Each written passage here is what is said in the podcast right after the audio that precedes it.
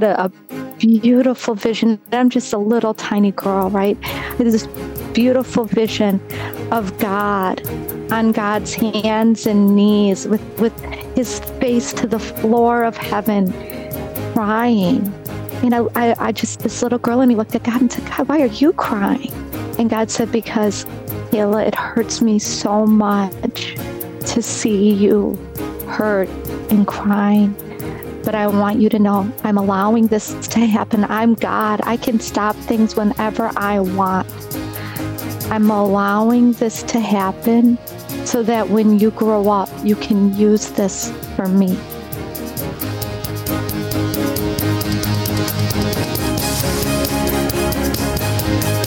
You're listening to Altered Stories with Michelle Renee Gutch.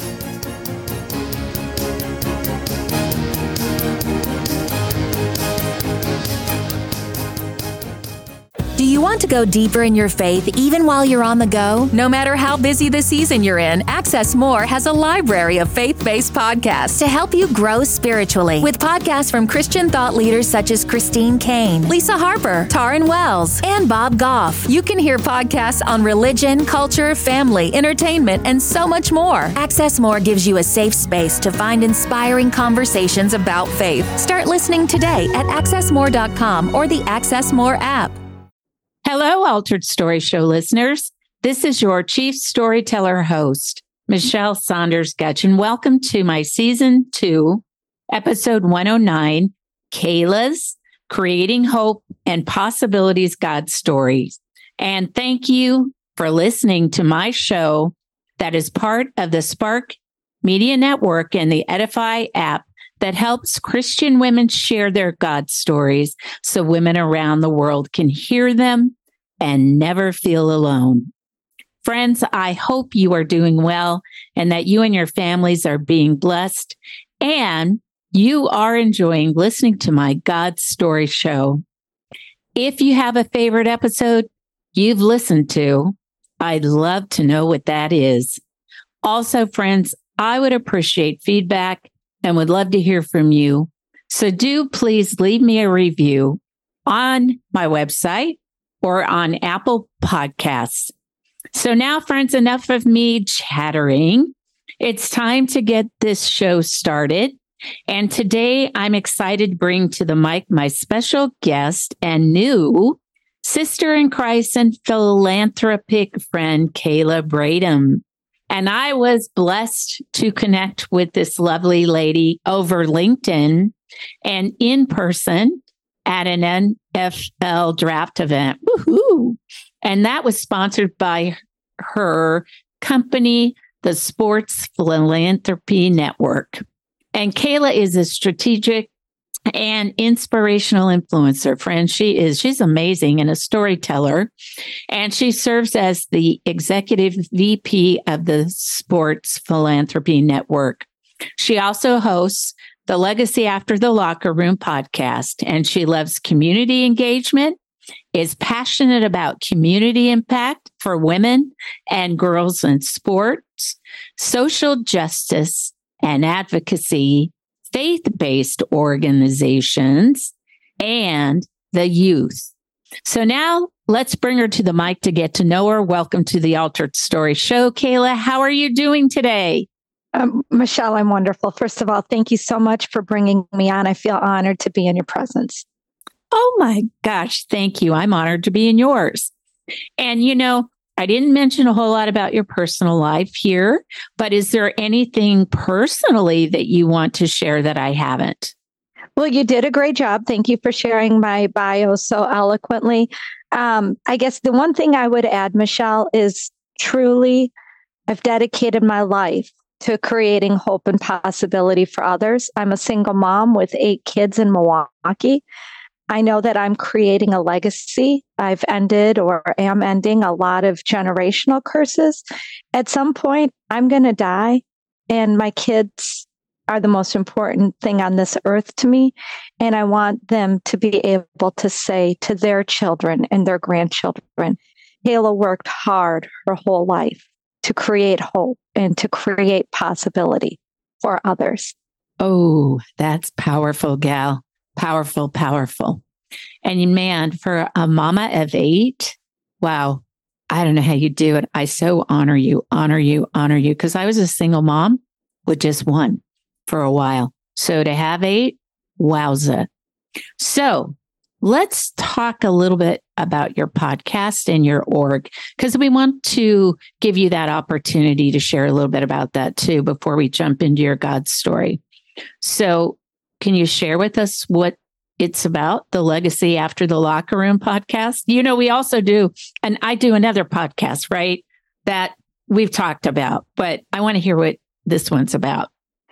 So thank you, Michelle. The Legacy After the Locker Room podcast has over 100 episodes where I work with former professional athletes to talk about what happened when they hung up their cleats where did life take them? How are they creating hope and possibility after sports ends?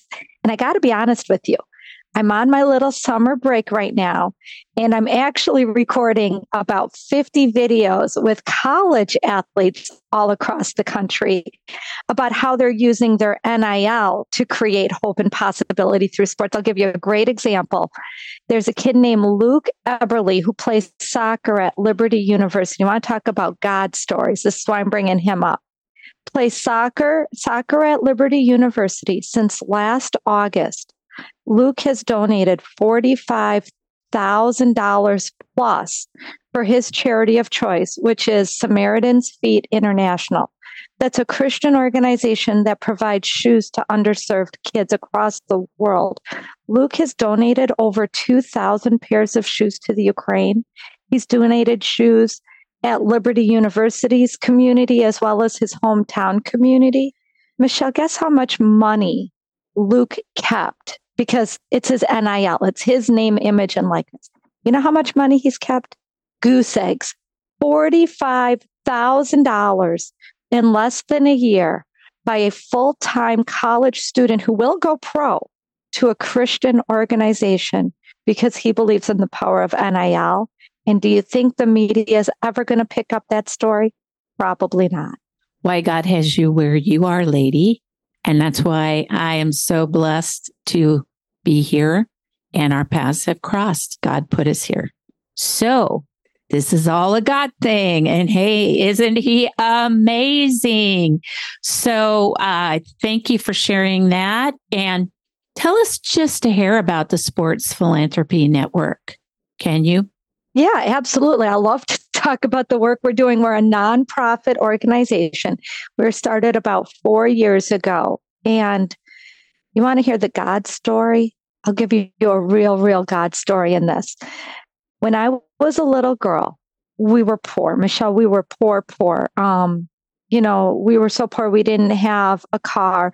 Sometimes we didn't have a phone. Sometimes we didn't have a TV. And when I say that, people shake their head and I say, no, wait, we were so poor. My mom didn't have a driver's license. And then people get it.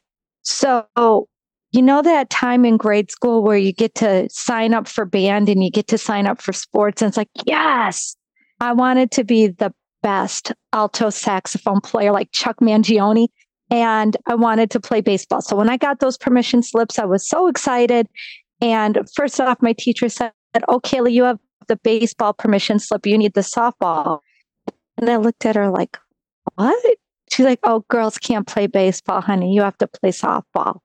And number one, big red flag, right? But I go home and I'm all excited. So now I have softball and band. And my mom looks at me and she said, money doesn't grow on trees. You're not doing any of that. And I felt hopeless. It was the first time, Michelle, in my life that I remember what hopelessness felt like.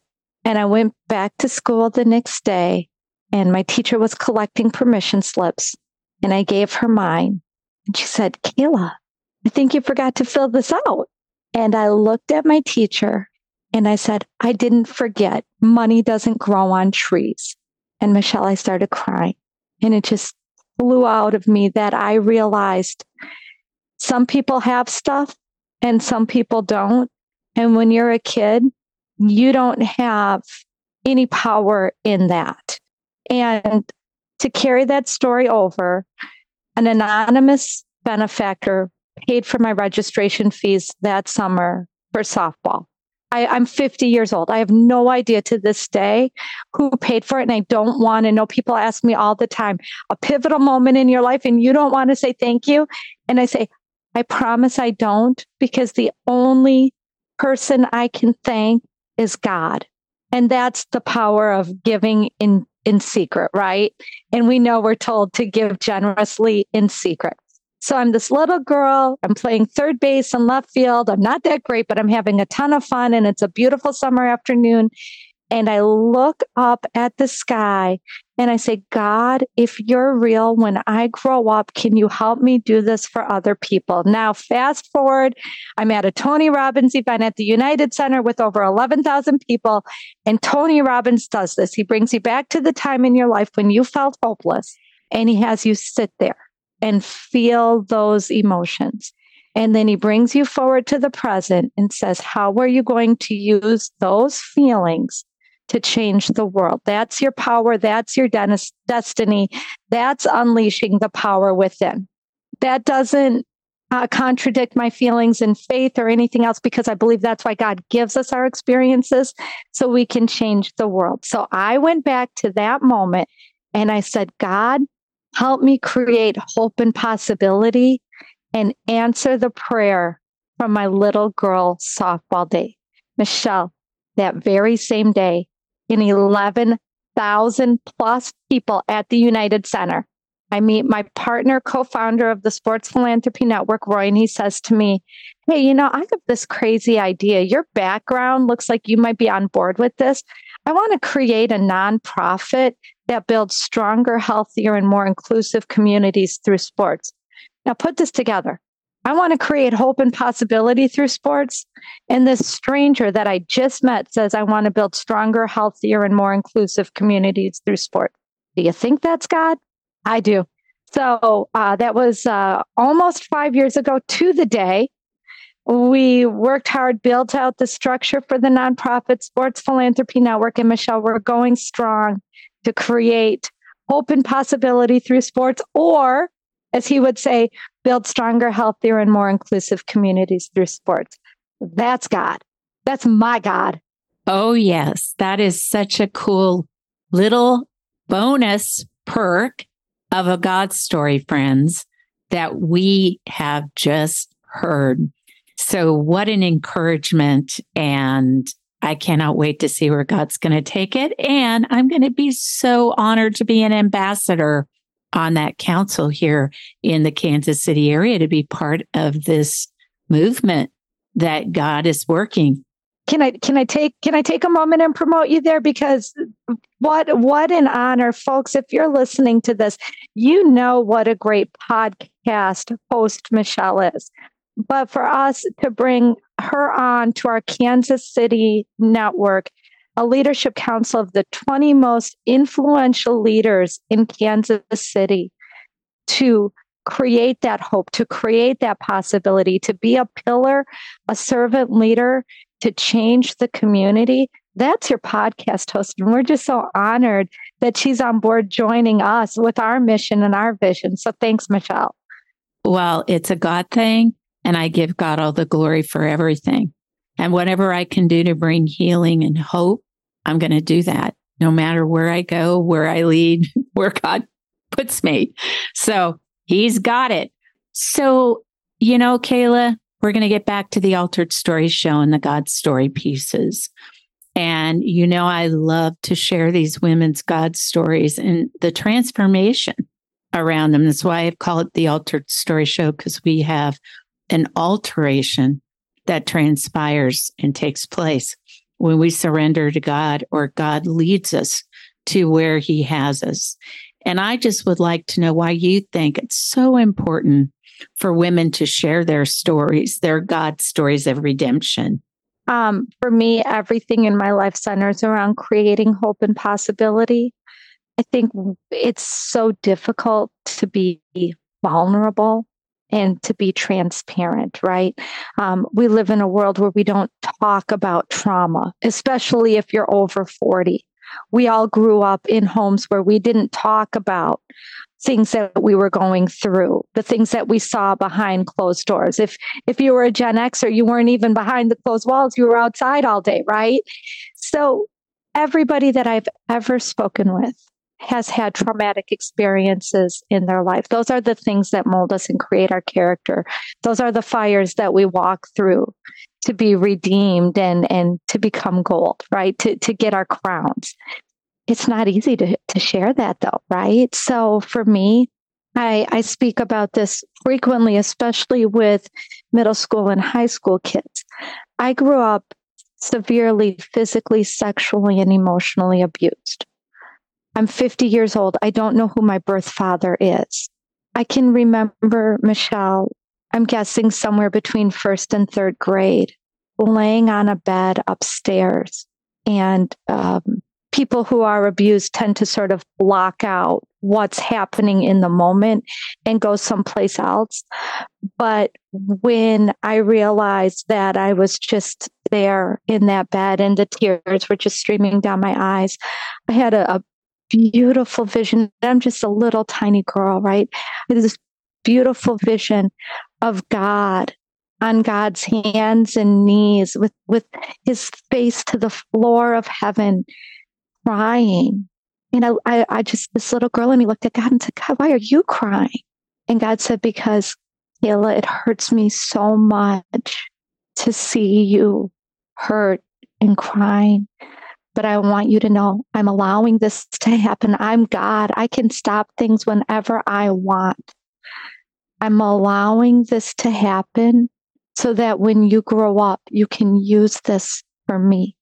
I was a little girl. I was a little girl. But from that moment on, I knew a few things. I knew God had power, that God has control. God can stop things or let them happen whenever God wants. I knew God loved me and cared about me and wept for me. And I knew God had a plan for my future. I knew in all of the things, I wasn't even going to die. There were times as a child I thought I was going to die. I knew I wasn't going to die because I knew God said, when you grow up, this is how you're going to change the world. And I felt like I could allow all of these traumatic experiences to happen in my childhood, knowing that God already had a plan for me. And I'm talking first to third grade, right? Like I look at it as an adult and I'm like, wow, that's so powerful. And I could write a book about that. I'm talking about the heart and mind of a child, hearing from God and learning just how real God is in all of the magnificence and the power and the glory. There's a lot that you've shared there. And part of that, I'm sure, is part of your God story around the hope and possibilities that you're creating and what God has um, moved in your life to do as a result of that. But, you know, I don't know what all you would like to share in addition to what you're sh- you're sharing and have shared, but I would like you to take us back, just kind of set the stage to where Kayla began. Where where does your creating hope and possibilities God story begin? I think, first of all, it begins around normalizing mental health. Um, again, I, w- I want to talk about trauma and this concept of being able to be vulnerable around trauma. People didn't talk about mental health when I was a child. I was born in 1973 for anybody who's listening to this. And I want to honor my mom. I want to respect my mom, but I also want to be vulnerable. Um, if my mom had gone to a doctor back then, I'm pretty sure that the doctors would have said that my mom was dealing with some mental health issues. And I don't blame my mom. Um, in fact, I did a Bible study. My mom died of cancer at the age of 52. Um, at the time, I had a six month old baby, a two year old, a four year old, and a six year old. And I wanted to make sure that my mom knew before she died that I forgave her. And I didn't want to just say, I forgive you. I actually went through a very deep Bible study on forgiveness to make sure that in my heart, I had unraveled everything that was causing confusion between my brain and my heart so that I could tell my mom in full confidence, Mom, God loves you. Jesus died for you. I love you and I forgive you completely. Be at peace. And I feel like that made such a difference in my mom's life. Um, she recommitted her life to Christ while she was dying in the presence of myself and my children. And I think that's like such a beautiful, beautiful thing to witness. And my mom knew she was dying. She was diagnosed with advanced stage four cancer. She had a very short amount of time to live. But I know that when my mom died, she knew that she was forgiven, not just by me, but by her creator. And so when we speak about God's stories, I always want to come back to mental health. I want to come back to trauma. And I want to remind people, Michelle, that all of our trauma, all of the bad things that we experience, God could stop them in a moment.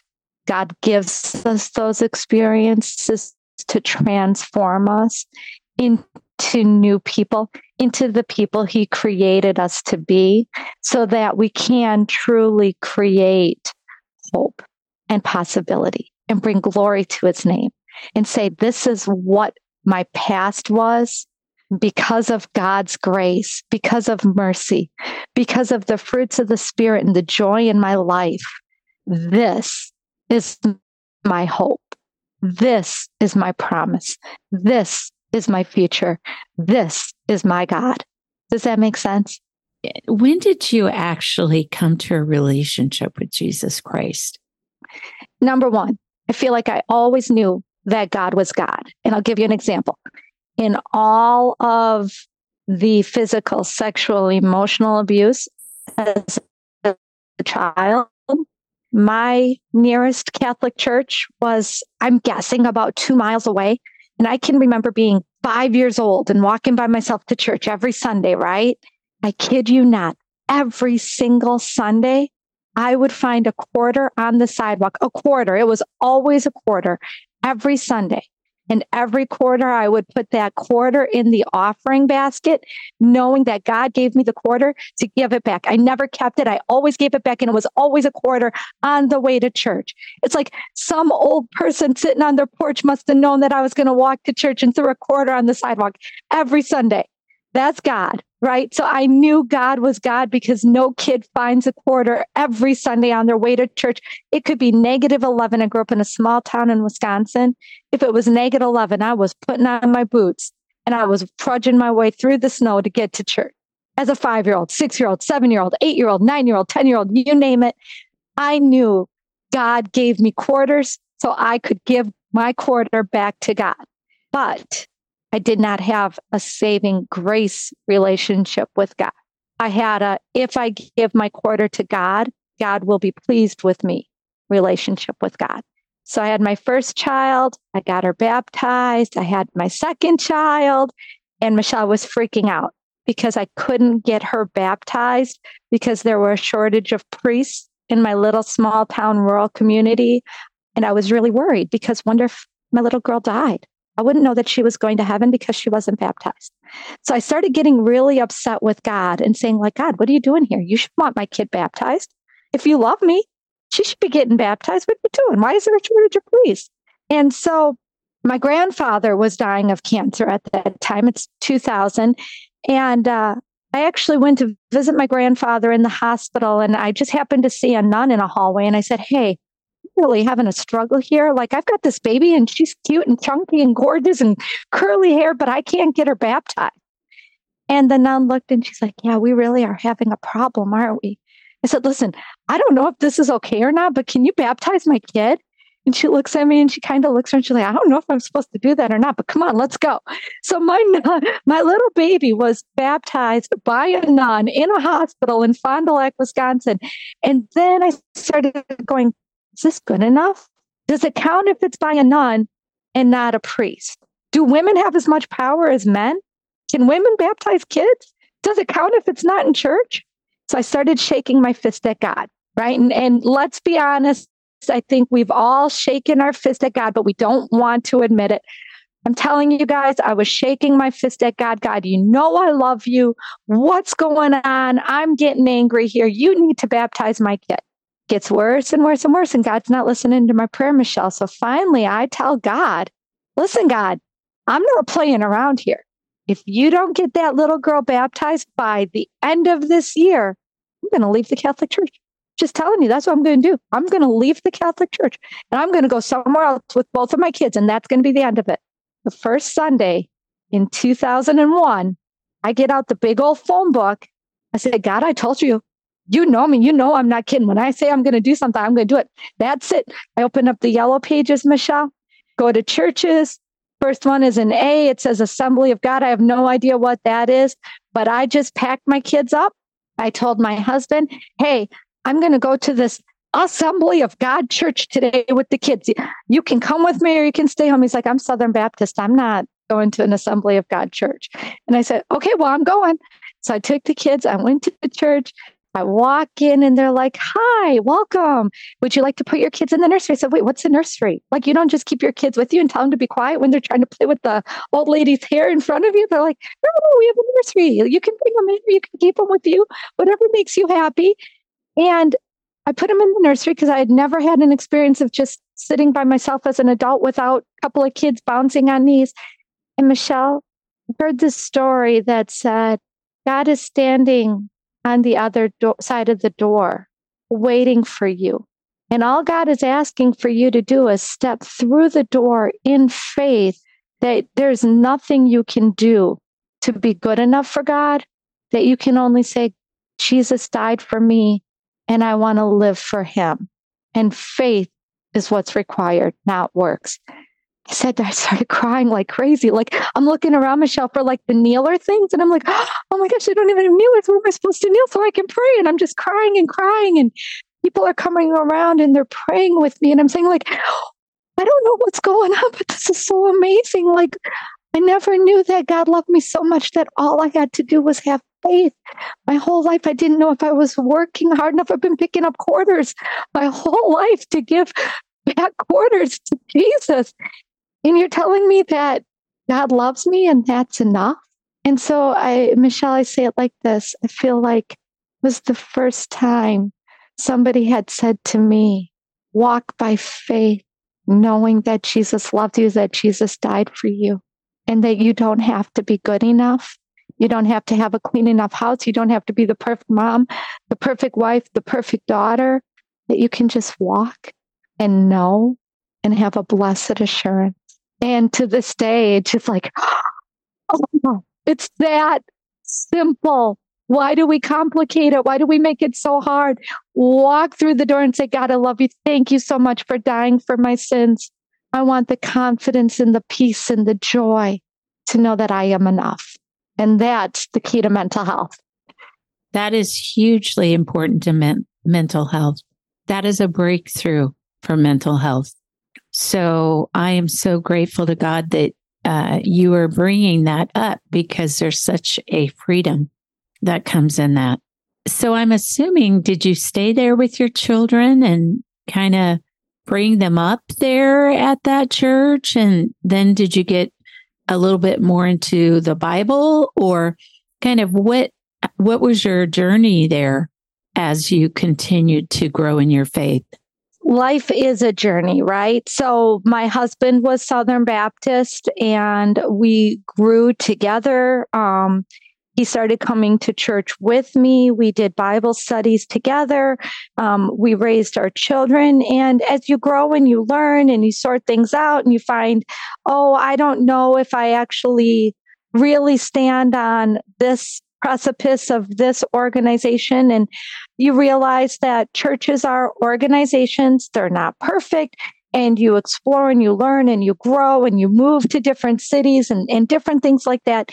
So on my journey, um, briefly grew up Catholic, was saved and committed my life to Jesus in an Assembly of God church, tried home churching, tried some very strict uh, women wear dresses, sort of homeschooling churches um, explore different things, right? And I think it's okay. I, I would say if you're in a church that doesn't really hit all of your big buttons, number one, realize that there's nothing, there's no perfect church. Realize that God wants you in fellowship with believers and understand that you're not married to a building, you're married to your Lord and Savior. So it's okay to go and find the right church for you, for your family. Um, I'll give you an example. Michelle, you know, I have eight kids. As I've grown and explored, I realize how much I love having my kids in church with me. So it's really important to me as a single mom with eight kids that when I go to church, they're not going to try scooping off my children thinking that they're blessing me by putting them in kids' clubs. Because one of my greatest joys is experiencing church with my family. And so for me, you know, just like you find those big buttons, one of them is, you know, the church that I go to doesn't bat an eye that maybe we're talking about uh, sexual sin and my nine year old is there. Because for me, I'm okay with that. We talk about things in my home that some families wouldn't speak with with a nine year old. That's okay. No judgment, but also no judgment to me that I don't mind that my kids are in church. That was kind of what I wanted to find out from your perspective because, you know, we're all different in kind of our backgrounds and our beliefs in how we worship God, you know? And so um, I just kind of wanted to see how God brought you full circle and, you know, where you are now. And I would love to also know in terms of your trauma uh, in your background and kind of where you went from you know, being in those hard places um, to where you are now, walking in freedom?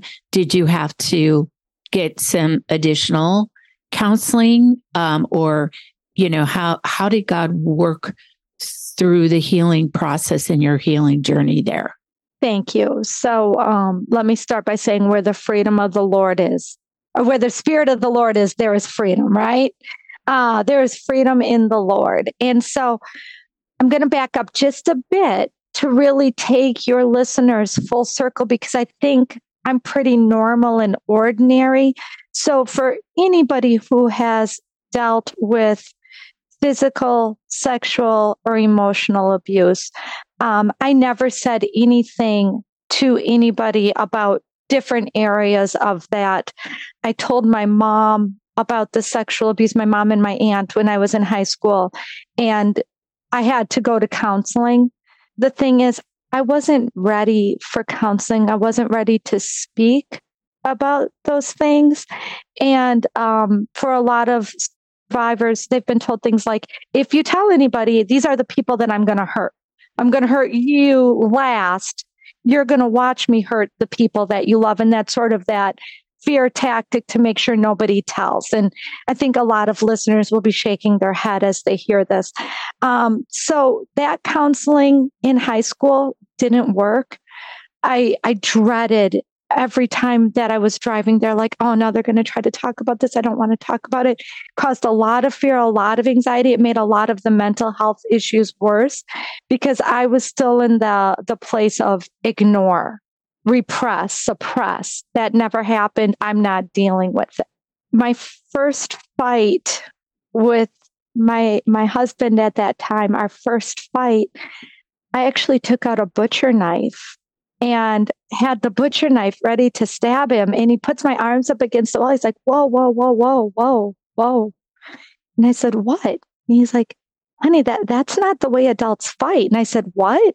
And he's like, I'm never going to hurt you. I said, wait, no, you're going to try to kill me. This is how it works. And he's like, Kayla, that's not how it works. That's not what healthy relationships are. And I say that, Michelle, because we only know what we know. So to me, I thought that normal meant somebody's going to take out a butcher knife or break a glass soda bottle or take out a gun and that's what's going to happen. Somebody's going to try to run to the police station. Somebody who can run faster is going to get them and pull them back by the hair. And somebody's going to get beat up because they tried to tell the police. And I know that sounds crazy, But that craziness is many people's reality. That was my reality. So for my husband at that time to put my hands up against the wall, I looked at him and said, Is this a trick? Are you just saying this so I drop the butcher knife so that you can try to kill me? And he looked at me and he, he just looked and his face dropped. He said, No, you don't understand. That's not the way grown-ups fight, Kayla. And I said, Oh, well, can you teach me? He's like, yeah, I'm going to use some cuss words and I'm going to be really mad at you and you're going to be upset and you're going to cry and you're going to say some mean things to me. Then you're probably going to go in the bathroom and cry and I'm going to come knock on the door and say, I'm sorry. Then we're going to kiss and make up and then we're going to talk about it. Then we're going to go on a date. And I said, Oh, is that what everybody else does? It's like, Yep. And, and I, I was like, Oh, well, that's not bad. It's like, No, it's really cool. I, taking up part is great. And I was like, got it. Got it. So, so we start with the counseling that didn't work to the trained behavior, which clearly didn't work, to another point in my life where I said, Oh my gosh, as a believer, I have a maternal obligation to my children to not be so far to the left or so far to the right that my own children don't have balance. I need to get myself right to be the mom that God created me to be. I started figuring out the wife part a little bit, not perfect by any means, but how was I going to be the mom? How was I not going to repeat the same things, you know, um, the yelling, the screaming, the spankings that went too far, things like that. So I went to counseling. I sought Christian counseling and I really learned skills, right? More than, I mean, the most important thing I learned was how to forgive, how to accept, how to process, and how to deal with my trauma. But I also learned skills um, like when I get really angry, how am I going to behave? When I get really stressed out, how am I going to behave? When things don't go my way, when I'm in control, how am I going to behave?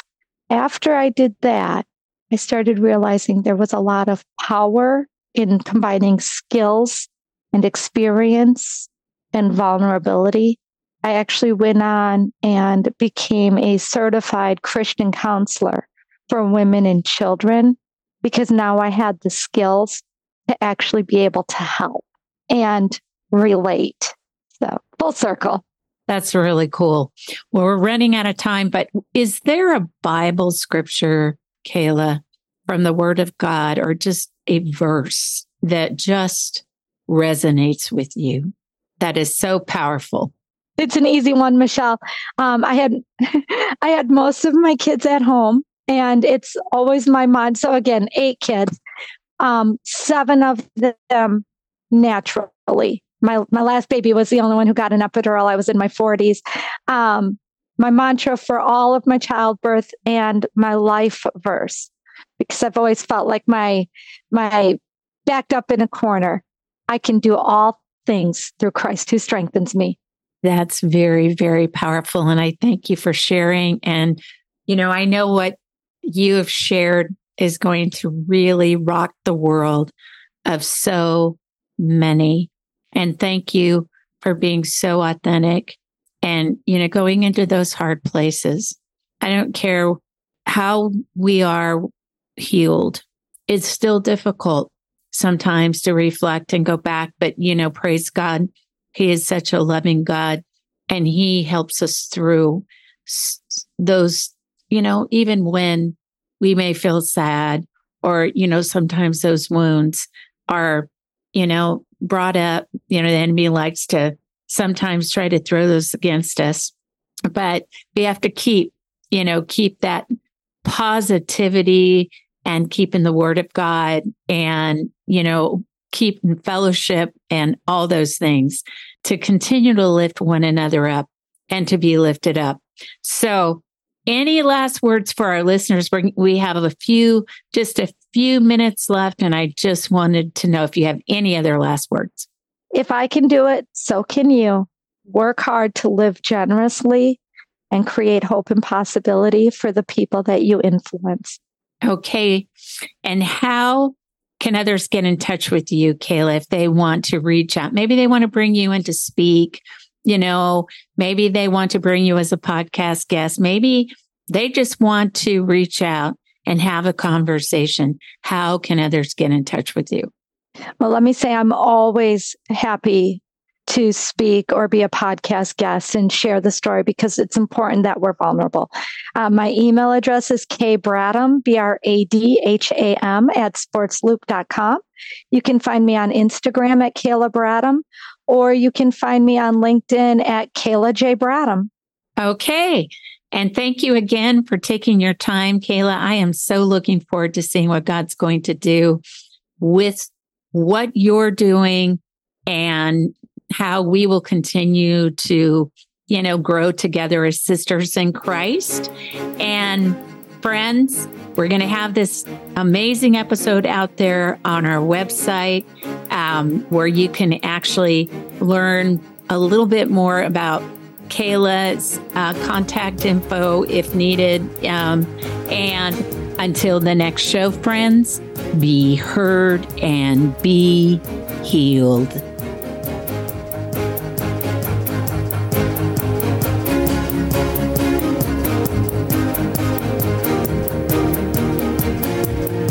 Altered Stories Ministry is a faith based nonprofit and women's evangelistic storytelling ministry located in Overland Park, Kansas.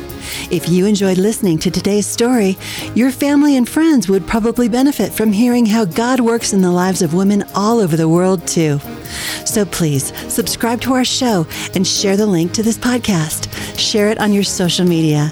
We also welcome your valued feedback on our stories. Also, we'd appreciate your prayerful consideration in sponsoring one of our future God glorifying stories and welcome your tax exempt financial donation. To find out more on how you can support our ministry, you can log on to our website at www.alteredstories.org.